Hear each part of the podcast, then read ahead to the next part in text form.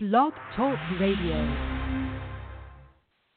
Oh, wow. You're actually wearing your hair down tonight. Yeah, because I finally decided that I love my hair. I figured out the solution for my morning frizz, midday poof, and even next day bedhead. It's Frizz E Secret Weapon Touch Up Cream by John Frieda. Well, you and your hair look flawless. Flawless and touchable. Feel. Oh. See? It's soft.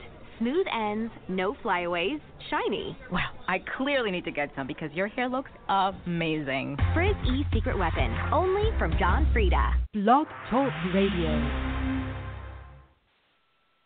Welcome to the ParentingAces radio show, sponsored by tennisballs.com, brought to you on Blog Talk Radio's UR Tennis Network. I'm your host, Lisa Stone, and we're going to jump right into this week's conversation, part five of my chats with John Falbo, because we have so much to talk about and an hour never seems to be enough time. So, without any delay, I'm going to just go ahead and bring John right on the line and we're going to jump in. John, thanks so much for being with us again.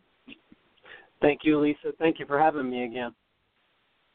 Well, we have a lot to talk about, and so I'm I'm going to just jump right into the meat, if that's okay with you. Yeah, that's that's where I like to be. You know that.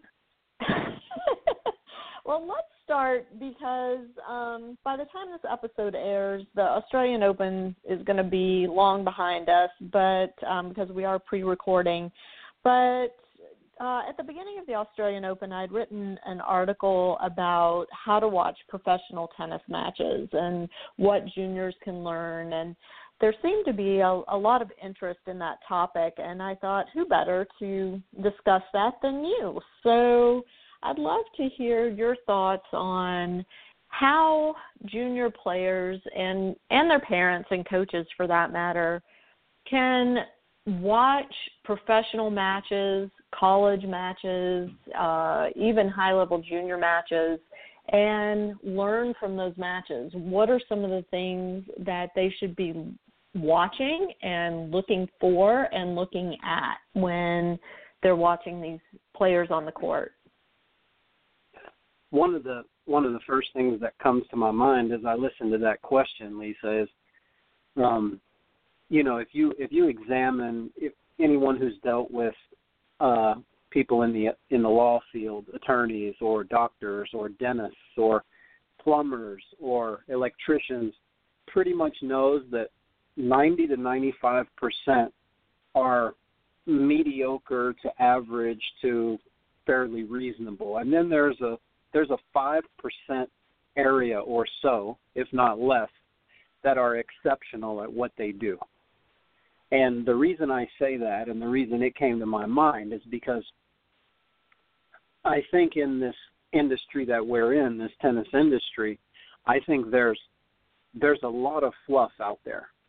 And so before even speaking about I wanted to set a premise before speaking about what to watch and say the hardest job for a parent, a coach, a child coming up is weeding through all of the crap, for lack of a better way to say it, and really getting to some genuine information that is actionable, that you can use, and that will help.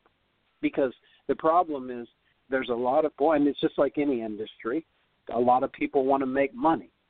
And that's cool. I got no problem with people making money. That's a good thing the problem comes in when when the information and the quality of the information is sacrificed and there's not a congruency between one's level of experience and the information that they're trying to portray. Because if that congruency is screwed up, then you're getting information from someone that doesn't understand from whence they came and so mm. it, be, it it becomes very errant information. And you know, it's why a guy like Federer will have Edberg in his corner. You know, and and you may edit this out if you like. I, you know, I'm going to say it because you know my Facebook posts. You know that I speak my mind. Versus uh, quote unquote sports psychologist type like a Jim Loehr, who really view has always been a charlatan because he's never competed at, at a level that would allow him to really understand what's going on at the most pressure packed moments. And if you don't understand that, if you're just guessing at that and trying to put like a really nice title on it and sell it, it's not going to hold up. Versus somebody like Edberg that's been through countless pressure packed situations. He knows the the gentleness that it takes. He knows the volatility that's there. And so the premise I, I wanted to set is in my message to parents, coaches, uh, children playing, people playing, be very careful from whence you get from whom you get the information because and what kind of information you're inputting because you can start with an improper premise and everywhere you go from that point you're screwed. And so it's like this question with you saying well about watching what's my view on watching? You know there's a lot of like technical advice out there. There's a lot of people that that really fixate on technical stuff. Now i'm telling you what when you're at three all in the fifth, you ain't thinking about, well, is the angle of my racket head 30 degrees or is it 20 degrees? And where exactly is my pivot foot? And you ain't thinking about any of that. I guarantee you that. You're thinking about how do I physically survive this? How do I then make sure that I'm making the balls the way I need to, making sure and exploiting that person's weaknesses, making sure and accentuating my own strengths. Because the minute you get caught up in unnecessary fluff, that that's all it takes. The margin is so thin with even really you want to know the truth of it, the top 2000 guys in the world and probably the top 1000 women in the world, the margins are getting so thin that if you spend your time thinking about unnecessary stuff, that's ball game. So interesting. Yeah, that's yeah. true. It's I mean the margins are ridiculously thin. Even even yeah. looking at if you look at collegiate players and look at them compared to some of the, you know, top pros on tour, I mean, they can be on court together and have a competitive match. Hey, no question, you're on the money because like Ty Tucker at Ohio State, he's got guys on his mm-hmm. team that are not only winning rounds in challengers and and no matter what anybody says, people that know the game know these guys in challengers like uh Ryan Harrison just won in Dallas last week, I believe. And yep. you got guys in these challengers that that the guys and a lot of guys in futures that are that are having results them on a grander stage and you put them in a bigger money event and they can hold their own and the margins are very very thin and so ty's got college guys that are not only winning rounds they're winning challengers and singles and doubles so you know and then you got a guy like Ryan Harrison. He's winning challengers. Well, you put Ryan Harrison in any stage in the world, and he can compete with anybody in the world.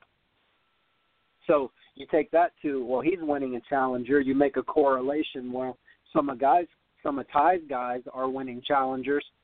There's and Ty had a guy, you know, a couple years ago that got up very quickly in the first 300 in the world. So that you're right. you're on the money you are on the money. The college competition, in terms of the very best guys, uh, they're finding they can compete with anybody in the world.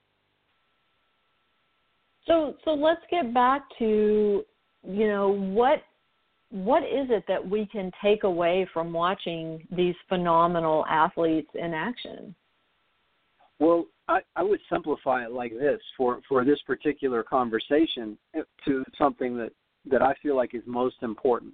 If anyone can call up these YouTube videos, okay, and um, anyone can call up these different these different matches, okay, and so what I was gonna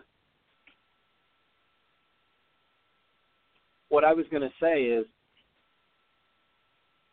sorry I had a a momentary interruption there. Um, oh, no worries so what I was going to say is you can you can call up YouTube um, and go pull up the Nishikori Federer match.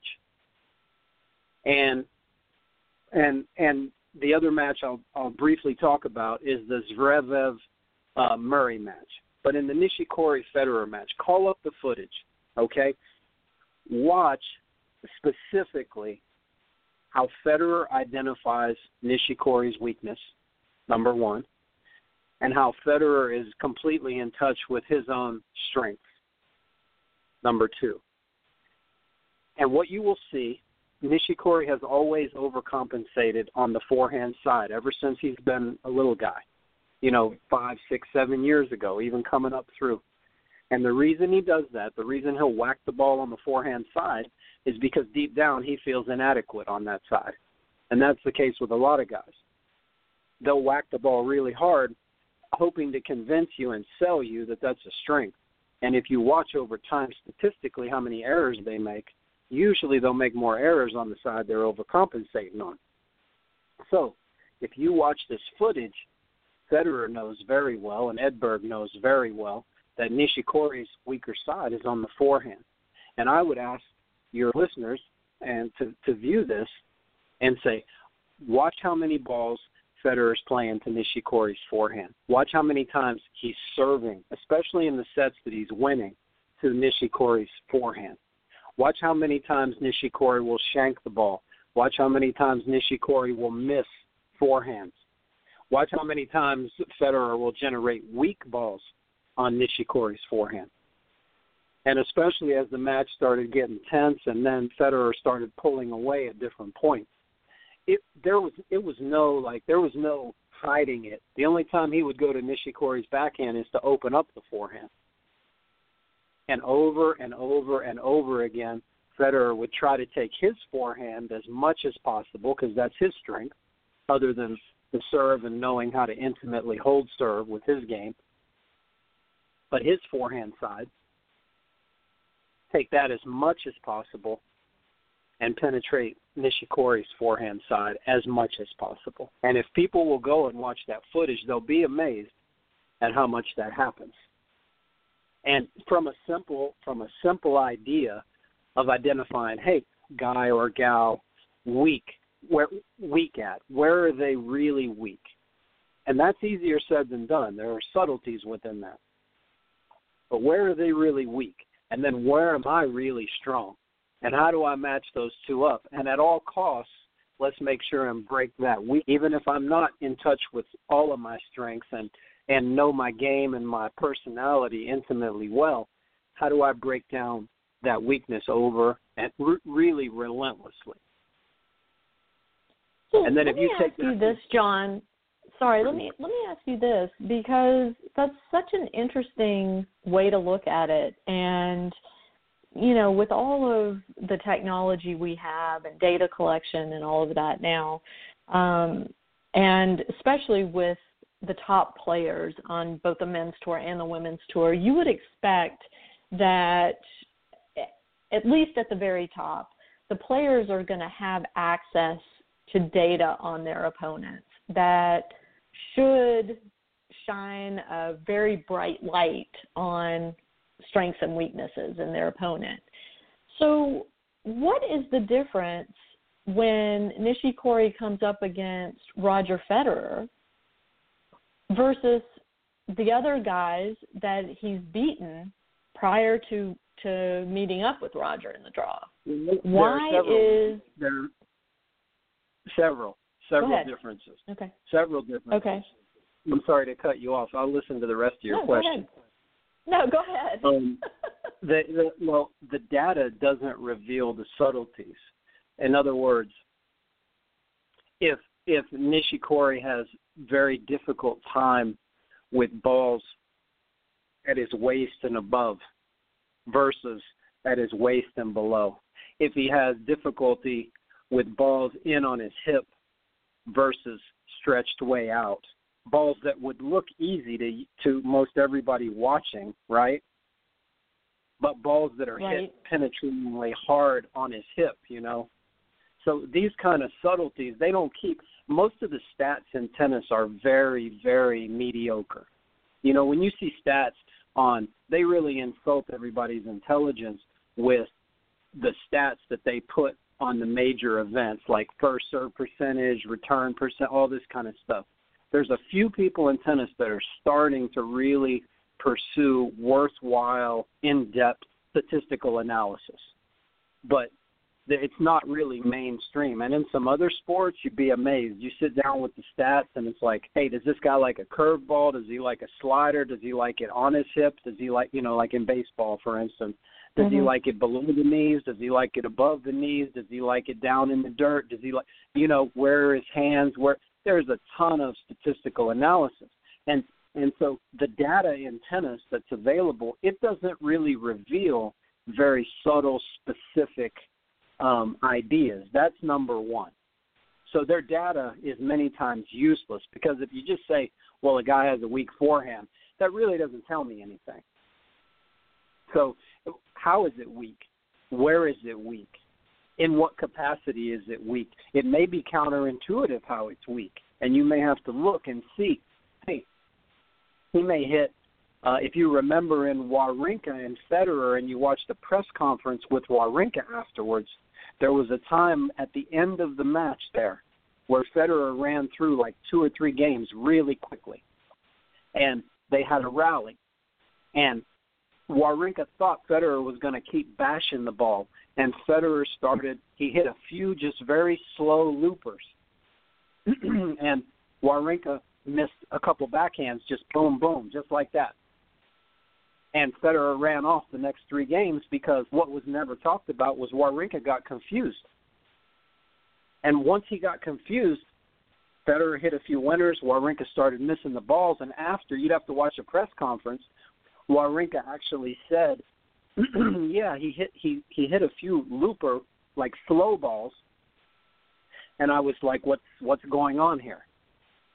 and what he what no reporter knew to ask because they don't know the game well enough most of them and what so what never came out was once that confusion started for Wawrinka the margin is so thin you give Federer that kind of little gap he's going to he's going to start hitting a few winners. He's going to penetrate you in ways that that you don't really care for and make you very uncomfortable. And then if you're walking around confused you're done.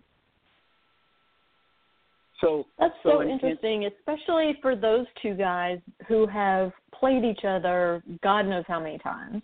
They know each other's games in and out, and for Federer to be able to find a way to confound Wawrinka and cause him to feel that confusion on the court. I mean, what does that say about Federer's abilities? Holy cow! Well, yeah, and and when the the second part of the answer to your question what after the data part was if these guys know one another so well, and then like you say, Wawrinka and Federer. Well, I don't care what anybody says. Like in in this conversation we're having, we can pick up on all kinds of analysis. Okay, and that's one layer of it.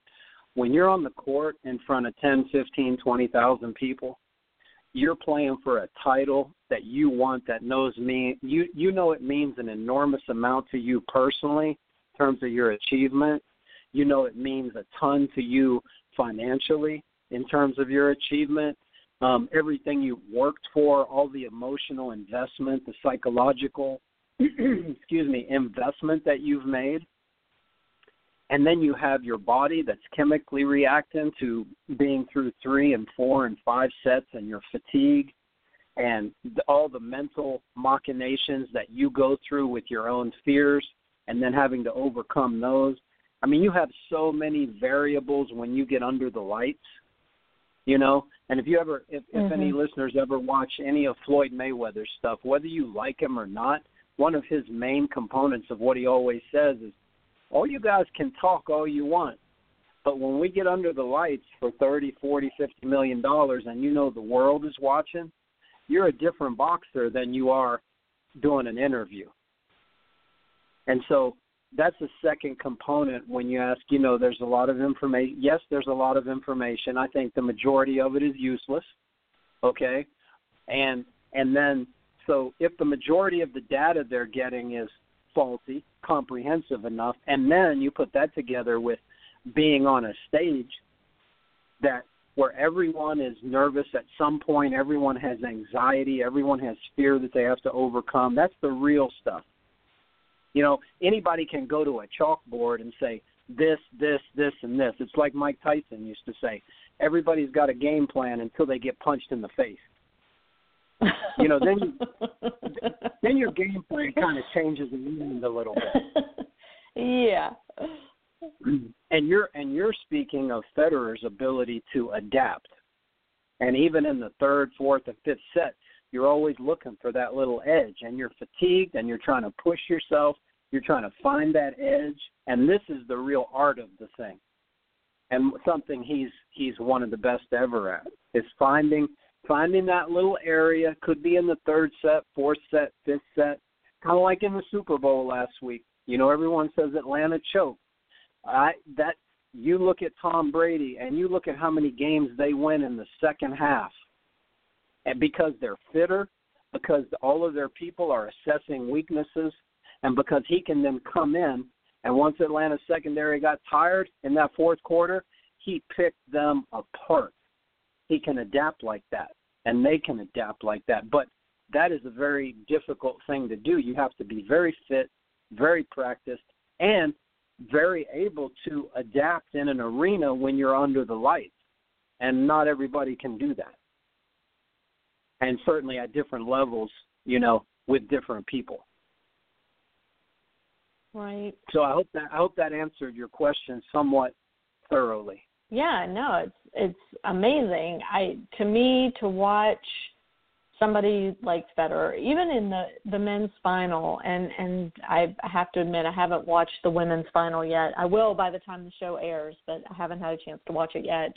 But yeah, the men's final, um, to you know, to see Nadal go up a break in that final set and then not win another game was unbelievable. And then to hear him talk about the match in his press conference after was incredible to me. The guy is he's got an amazing way of looking at the game and um you know, we all talk about Federer and how incredible his win was and and all of that but I encourage people to go back and listen to Nadal's press conference at the end of the match too. And I I don't know how he keeps things in the the healthy perspective that he does. I I suspect it has a lot to do with his family and his coaching and all of that. Yeah, but I mean, it's unbelievable to hear this guy talk about a heartbreaking loss like that. Yeah, and that's that. You know the way that he can respond, and your your idea that you just um, gave everyone is something I do constantly. I, I watch a lot of footage of matches, but I listen to a ton of uh, pre-match interviews, especially post-match interviews you know, to see because you can tell a lot about a guy with how he responds. And you can you there there's a lot of really cohesive, cogent moments after the match where even though they're being asked questions that many times are not very specific, some questions just kind of sneak in there in a way that they're they're they're more they're better than what the person asking them knows because they they hit on something that that the person would have thought about in depth. And then you get those kind of answers and you can glean an enormous amount in, in terms of what your mindset needs to be when you're walking on the court when you're dealing with victory when you're dealing with defeat because you're going to have both all the time you know? And mm-hmm. the the interviews are are really really key to watch just as key to me as the message. Well, that's a great point, and especially now with with YouTube, um, all of those interviews are available and so easy to find. And and so I want to encourage the listeners uh, to have your kids watch these interviews of of some of their favorite players, not just after the player has won a match, but maybe even more importantly after they've lost and to get a feel for how these top professionals handle defeat and how they keep things in perspective and and don't fall apart. And you know those are attributes that will serve our kids well no matter what they do in their future whether it's on a mm-hmm. tennis court or in a boardroom. Well and i would i would humbly suggest and it takes time you cannot be a parent reads a book during the match you cannot be a parent that that finds diversion in talking to other people during the match. It takes some time and some focus. But if you're spending all this money on lessons and travel and hotel and all this stuff, okay, if you want a vacation, I can think of a lot better ways. Go go to go to Cabo, go to Grand Cayman, go to Europe, go somewhere for a week or two with a focused vacation and just vacation. If you're out for for a vacation, tennis is not the place. Now, if you if you're gonna if you're gonna spend this these kind of resources and this kind of energy, there's one very fundamental thing you can do as a parent that will help your child enormously. It will help you bond with them. It will help you in your learning about the game. It will help you help them. It will help them help you. It will help you help yourself.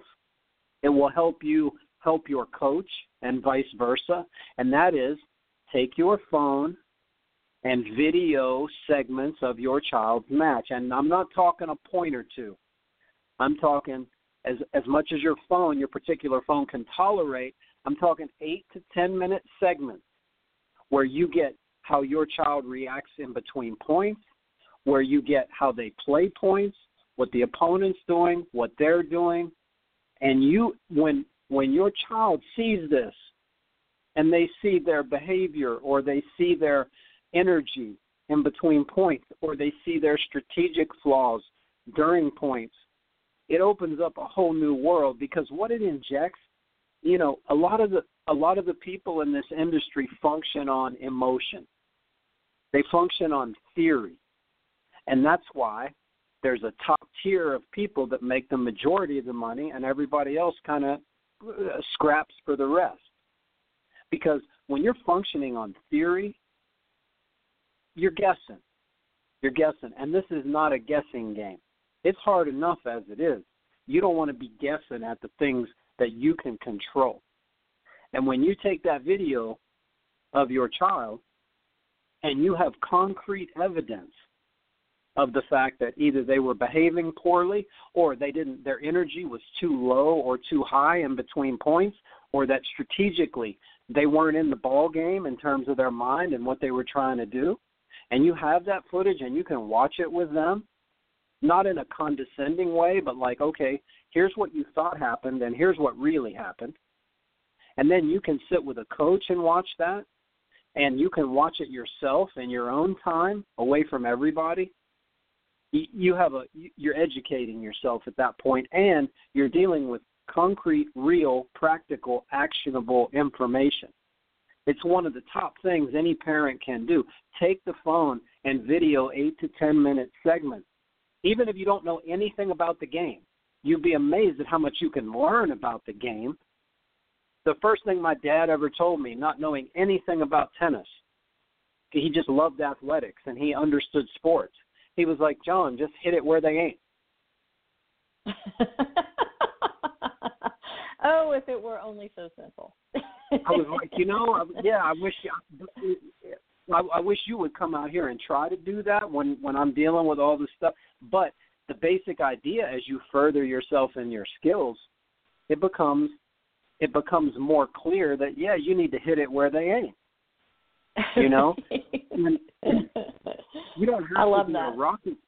Yeah, you don't have to be a rocket scientist to take video, and even if you are a rocket scientist, it will help you simplify things because you take that video and you see what's happening. You see with your own eyes. And it helps you, it helps your child, it helps the coach, it helps everybody. And if you're going to be investing this money, let's let's do some practical things instead of doing what sounds good, you know, like again, have the racket at a 30 degree angle. Let's all be concerned with our pivot foot. Like all these things that sound intelligent that are really pseudo intellectual, do some practical stuff that can really help us. You know, let's assess, hey, what's really going on on the court. What are what are my child's strengths? What are his opponents or her opponents' weaknesses?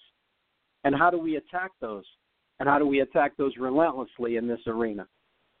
Because ultimately, everybody gets, you know, uh, yes, you should do your best.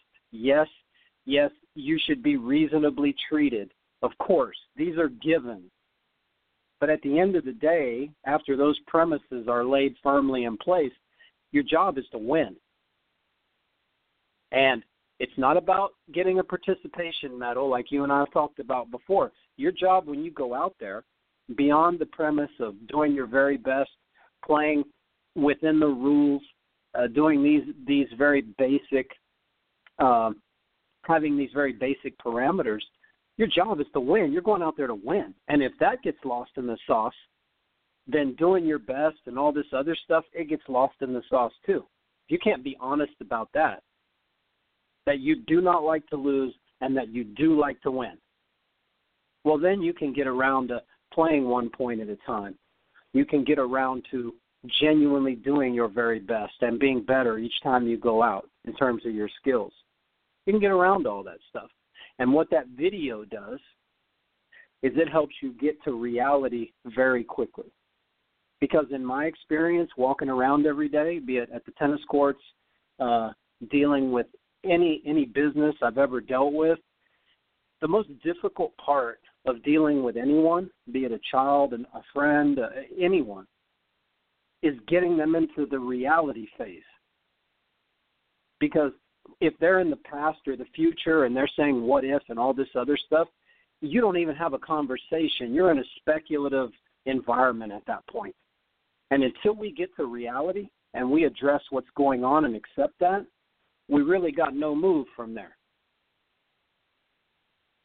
That is so very we true. Have to, yeah, we have to be in reality. As painful as it is, as uncomfortable as it is, we can at least move from there. And what that video does is it puts you point blank straight into reality. Mm-hmm. You know, if your child if your child's overweight and he's moving really slowly and it's affecting his play, it's right there on camera. If your child is acting like a little spoiled ass and it's right there on camera, it's easy to see. If your child is weak on the backhand side and and is being exploited and and and beaten because the backhand is weak, it's right there on camera. It gets you to reality immediately. So that would be and a humble suggestion. Of, yeah, are you of the mindset, John, that this is videotaping matches is something that parents should start as soon as their kids start playing competitively. Um, yes. You know that this is yes. something. Yeah. That even with the I would- youngest kids, that that they can learn from watching these. Yeah, and you know, I don't I don't coach per se on an individual basis um un- unless it's someone that is playing for instance in the first probably 20 or 30 in the world and they they want very specific private that no one will ever know about uh that type of consulting. But when I'm at the courts training every day, um there are kids practicing and playing and just the other day there was a uh a guy with his daughter. She was like six, and she was hitting balls, you know, off the drop, dropping the ball and hitting it. And he came over and they were watching me practice for like 30 minutes. And I was like, wow, these people have been gracious enough to take their time to watch. You know, what can I give? How can I help? And so I went over and asked him, I said, hey, you know, is there any way that I can help? I'm not going to get out on the court. That's the the local pros job and that's that's what they're good at and that's their money i'm not going to you know take money off their table and that's not my job but how can i help? And he said well what would if there was one thing you could suggest what would you suggest? And i went and got my phone and i pointed to it and i said video her. Every lesson video her. Every practice video her. And then take her home pull up youtube so you've got a match of a player that she likes, and then put your phone beside of it so you've got her. Go to the match, watch the match a little bit, talk about the match, go to her, watch her stuff, talk about her, let her visualize all of this with her favorite player and with her own um, her own strokes, her own shots, and I guarantee you she'll sleep on it, then have her go hit on a wall. It might drive you crazy, but have her hit on a wall of like a bedroom or a garage or something like that. And as she gets a better feel of the racket in her hand, and then she's seeing the video in her mind, every lesson she does, you will be maxing the money you're spending. You'll be maxing out because it won't just be about what the coach says at that point. You'll be coming in with artillery in her mind. You'll be coming in with her having seen this shot over and over again, seeing the type of player she wants to be, seeing her athleticism. Takes you that makes your improvement exponential at that point. Problem in this country with with players developing and why they've developed so slowly and why there's been such a drought of American players at the very highest level and even the depth of American players, why it's been so sketchy, is because the rate of progress, quite frankly, sucks. And part of the reason it sucks is there's not enough dynamic movement in that process. There's got to be a lot of play. There's got to be a lot of watching play. There's got to be a lot of thinking about play. There's it's it's very very mental at the best level, and you're constantly visualizing your own game, other people's games, what you want to improve, how you want to play, how you can best win. It's a very dynamic process.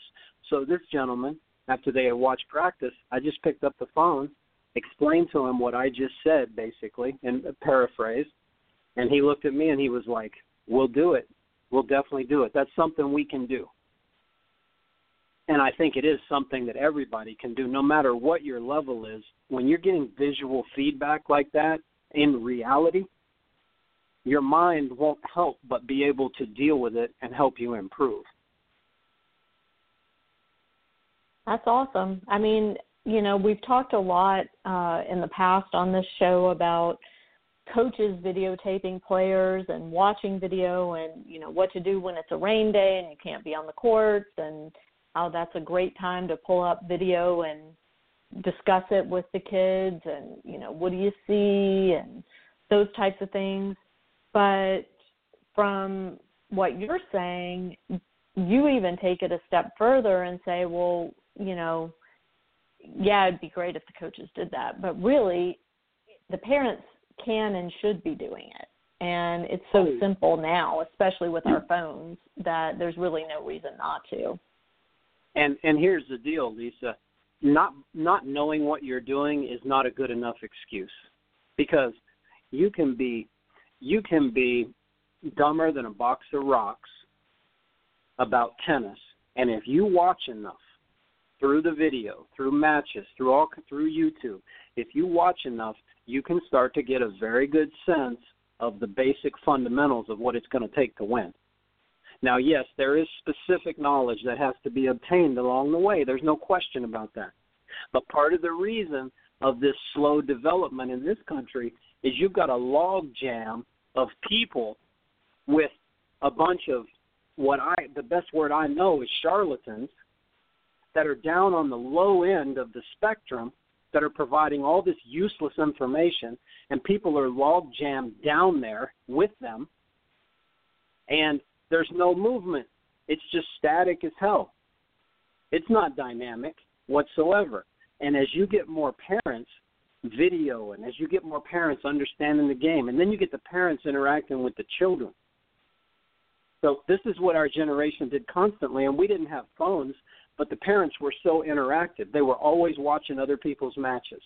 Uh, the kids were always interacting about the matches, uh, always thinking about, hey, what's the best thing I can do? What's the best thing this person can do? And and now with video, and we would need video cameras, but we essentially use our minds in this way. And as you use the video cameras, you begin to use your mind and your creativity and your imagination. So you're playing reels of film in your head constantly. And as you do this, then the logjam of crap at the low end of the spectrum, you start to realize, well, that really doesn't have anything to do with anything. It's just there because people are trying to make what they feel is a living, and that's cool, that's their right. But in terms of having anything to do with achieving excellence, it has almost nothing to do with it. So the sooner Mm. we can get you from a beginner to the process of a professional, if you start there, there's no reason every player can't start with a with the process of a professional.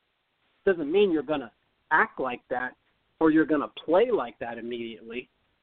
But if you start with the process of a professional, then you're going to do different than if you start in that logjam of mediocrity. Your whole your whole approach changes, your whole path changes. And you just do different Absolutely. things. You train yeah, you train differently. You choose your tournaments differently. You choose your coaches differently. You you go about your days differently. The whole thing is different. And so I would encourage it it doesn't matter to me if your child is 6 and they're just beginning. Think about it as a professional. What would a professional do? I guarantee you that one of the things that will come to their mind is, hey, it would be good to watch some matches on YouTube. It would be good to like video some practices or some matches and check them out. And so, but don't please don't let that. Well, you say, well, I don't know what I'm talking about. That's okay. What what you might not understand is 80 to 90 percent of the people that are trying to give you information don't really know what they're talking about either. So you're you're not you're not in you're it's not like you're in you know you're you're not really that far behind the eight ball. And Right, it's not right. and and if it can help you bond with your child let's say that's the only thing that came out of it. Let's say you knew nothing about tennis and your child knew nothing about tennis and everybody was just sitting there right? Like dead hay in a field. Let's say that was like the level of intelligence you still get a lot out of it because you're getting to know your child better. Your child's feeling like, hey, you know, this is actually kind of cool because everybody's getting to bond in a way where you become closer. And in my view, only good things can come of that. Absolutely, absolutely. Well, let's segue because we're uh, reaching the last quarter hour of, of our conversation. And Okay. One of the things you mentioned in, in the videotaping that gets captured is the player's behavior on the court, their energy, um, their their emotional control or lack thereof. And some news that I got uh, today that I thought was really interesting. And again, I apologize that we're pre-recording this a couple weeks before it's actually airing, so this may be old news by the time this airs. But um, USTA Oklahoma just instituted a zero tolerance policy for junior tournaments uh, in terms of on-court behavior, and that uh, bad behavior results in immediate suspension from tournament play. And I have very conflicted views toward this policy, and I'm really curious to hear what you think about it and also kind of comparing it to the policy at the collegiate level about excessive cheering, jeering, etc. Um, what are your thoughts? I think it's all a joke. and I'll, I'll, I'll, you know, I'll go into that, but I think it's all a joke. I think it's people sitting behind a desk making choices that they have no idea about. Let's let's take the game back. People are most of them are historically ignorant too. Let's take the game back to the great Australians that usually behaved very well. They were extremely fit in the 50s and 60s. The Rod Lavers, the Lew Hoads, the Kenny Rosewalls, Fred Stolles, John Newcombes, precedent Okay. of, of good, good behavior and fitness. Then let's take it then who comes along? Well, Ilie Nastase comes along. And Jimmy Connors comes along. And John McEnroe comes along. And the level of growth in the game multiplies exponentially. Why? Because it's nice to have well behaved fellas out there that are fit and doing their best and in all white and things like that. That's one component of the game. That's a necessary component of the game. it's also real nice to have a guy with long hair come out that's not really dressed so tidy, that uses some different kind of strings, that's cursing sometimes, that's showing a little bit of flair, you know, that's that's grunting, that's sweating, that's talking to the audience. This is another contrast in an art form that needs contrast in order to sell tickets. Also, in order to be appealing, I'm talking to everybody, okay? I'm talking to everybody listening to you as human beings. Okay, when you go to work some days, are you are you feeling like jovial and and like you should be behaving just exquisitely? Hell no. You got stuff on your mind. You got something might have happened with your kids or your spouse or you might have a boss that's a complete ass. You know, and you got to like okay, you're not going to like go postal on everybody, true, but we're in an arena in tennis where that's not an option. You're just not going to go postal and start shooting people. That's not an option in tennis. You have parameters. You have lines, you have scoring rules, you have you have very clear parameters. So if going postal is not an option, everything else you're not harming anybody. You're not harming their pro. So to have different personalities, to have different things going on, is a plus for the game. And when you when you think about the greatest American players that have ever lived, people can talk about how Pete might have been boring, but if you watch Pete's fire on a daily basis and a weekly basis, and you watch how he got up in some of those umpires' grill when they would when they would fall asleep up there, basically, and be costing him in some cases several million dollars. And you look at him in his eyes you're going to see you're going to see a lot of intensity. And uh, with with the greatest players that have ever come from America, you see an enormous amount of intensity.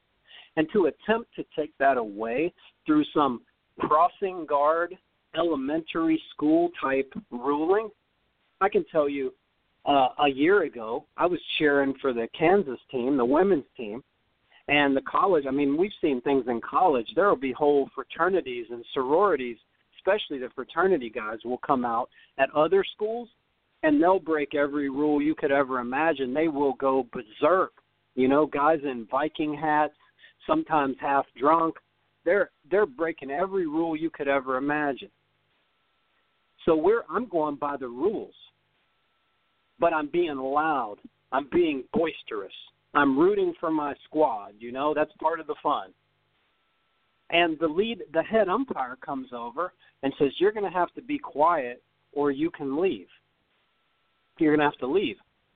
I said do you own the this property? is at a college match? Yeah. Yeah. Wow. Okay. Yeah his name is bob and i won't say his last name unless he offends me again this you know this weekend if he offends me again this weekend you and i'll have a whole different interview to do but he he I said I said, "Do you own this property?" And he said, "Well, no." I said, "Do you do you run the city that taxes this property?" And he said, "No." And he put his hands up and he said, "But for this period of time, I control all of this." Him in the eye and I say, "You got to be shitting me."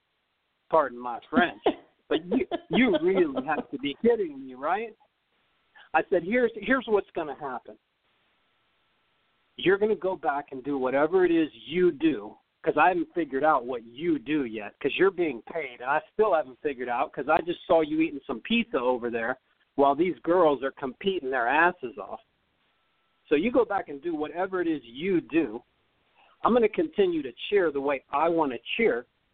And if you come back and threaten me again, I'm going to sue you personally, not the USTA. You can't hide behind an organization. I'm going to sue you personally because I'm not breaking any rules. I'm rooting for my squad. You are what's wrong with the game. If we were in Allen Fieldhouse at KU with 20,000 people screaming, do you know the kind of things that are said in that building to referees and players and everything else? We're we're in an athletic. This came from gladiators. This is where this originated in arenas. This is sport. It's athletics. It's competition. Don't expect me to be behind a desk with a pencil with a little latte and being all calm and concise. It's emotional. That's what's so appealing because as human beings, we have emotion. And to try to take that out of play is simply stupid, in my view. And it's a joke because it's what I like about sports. It's what everybody I know loves about sports. And so it's just it's it's simply foolish in my view, Lisa. And you let if if people aren't harming other people or their property, you let them play, and you see what comes out of it, and it creates drama, and it creates tragedy, and it creates beauty, and it plays out. Can you imagine if we were to go see a movie and there were all these parameters? No, nobody would like movies. And so, and do you they think, do it under. Do you? Sorry, do you, I was to say, do you think that that's contributing to the decline of popularity of the sport? No question. No question. And that's why with this particular guy and any other umpire I encounter, they're going on our terms. You have to be you have to be knowledgeable enough and you have to be ballsy enough to set the terms. Because they're trying to set terms on the sport and they're trying to set terms on you. And if you know what you're doing and if you're equipped, they have nothing. They have no power. But what they do, like like in many different parts of society, they try to intimidate, they try to bully, and many times they're not nearly as informed as you can be as a player, as a spectator, as a parent, as a fan. And you have to come you have to come equipped. And yes, if if they think that tennis is going to compete basketball, football, cricket, soccer. Have you ever seen an 80,000 person soccer stadium over in England or Spain?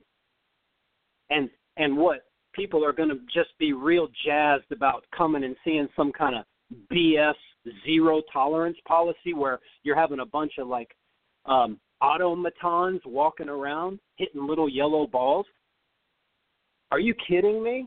When people have movies to choose from, they can go see comedians, they can go see concerts where somebody like Chris Brown is taking off his shirt within five minutes and he's sweating like crazy and Justin Bieber's like letting his pants sag to his ankles.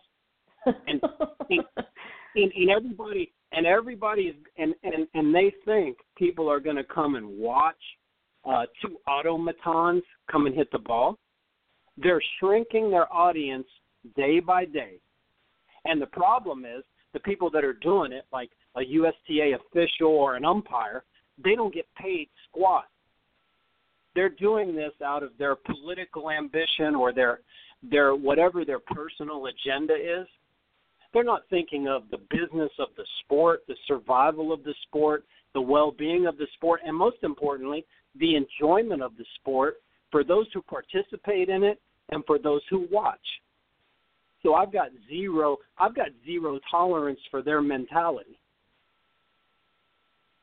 Interesting. Zero. So so let's let's extrapolate this a little bit and again um this is old news by the time this airs but uh the the Canada England or excuse me Canada Great Britain Davis Cup match and where the 17 year old Shapovalov uh, hit a ball in anger and hit an official in the eye and was immediately defaulted and fined $7,000 and has publicly and privately apologized for his actions. Um, you know, and and I don't think anybody would take issue with the fact that he should have been fined. Um, you know, the official was injured, and that's never okay.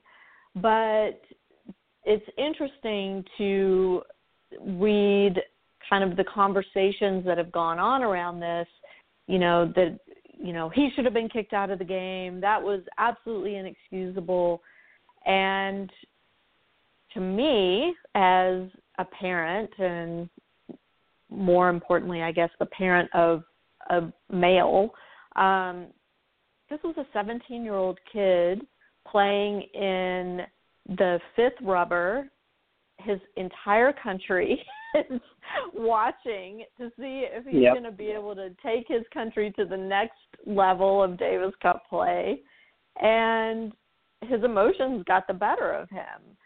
I, I Yep. don't excuse his behavior, and I definitely feel like he should be punished, but I certainly understand what happened out there. Well, let me ask you this: Ca Do you have before I answer this because I have a, a detailed answer?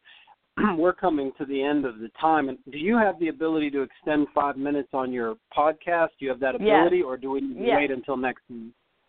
N- No, no, I have the ability. Okay, okay. Are you willing to do that?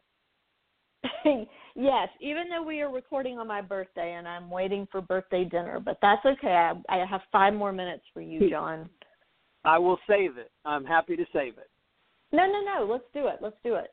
I want to hear what you And think. happy birthday, by the way. And I won't ask you. You can text me what you're eating, but I hope you have a good meal because to me, food is the best part of the birthday. To me, but so I will. I will keep I'm with it you. brief. I will Okay. keep it brief. To give you an idea, a story relating. In the home that I live in, I had an RV. I parked it out in front of my home for approximately 48 hours. Okay? A neighbor comes down, and we have an ordinance where you have to move, which I did respectfully.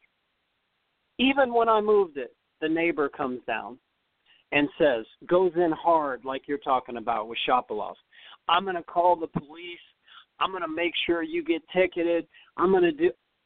Hey, man, I'm just loading up the RV and I'm trying to get it out of here as quickly as possible because I know the rules. That doesn't matter to me. You should be banned from having any cars on the streets. And I finally had enough. And I took him by the collar and I said, Let me, he was about 60. And I said, Listen to me. You're going in this hard on me about a car. You're going in this hard on me about a parking spot. When I've told you exactly what my intentions are, I've been honest with you. Now, meanwhile, his eyes are like he's he's scared beyond belief, which I wanted him to be, because he was trying to be a bully. And I said, "So you're being this hard on me with a car? So we're going to flip it around. What happens if we go to your accountant and we take a look at your tax returns for the last year, or I'm sorry, last 10 years? Are we going to find any indiscretions there? And you want me to go in as hard on you about something important as you just went on in on me about a car and about a parking spot and about a, a ridiculous 48 hour ordinance so you don't have to see my RV? Because I think we should take a trip to your accountant. I think we should check out those tax returns and then I can go in as hard on you. And I let him go and he like skipped away. The next day he came and knocked on my door. He said, "You know what? That was really screwed up on my part. I didn't want to I just wanted to apologize." Because he went back and thought he went back and thought about how stupid he was being and how irrational he was being. And he thought about his own indiscretions, which I already knew about. And he weighed it up. And then he made a common sense choice to act with some humanity. Now, I appreciate you extending here because this relates, and it came immediately to my mind. And how it relates is this anyone saying that this boy who made a mistake, okay, he got un he, he made his mistake was hitting the ball in, in anger and losing his composure, losing his poise.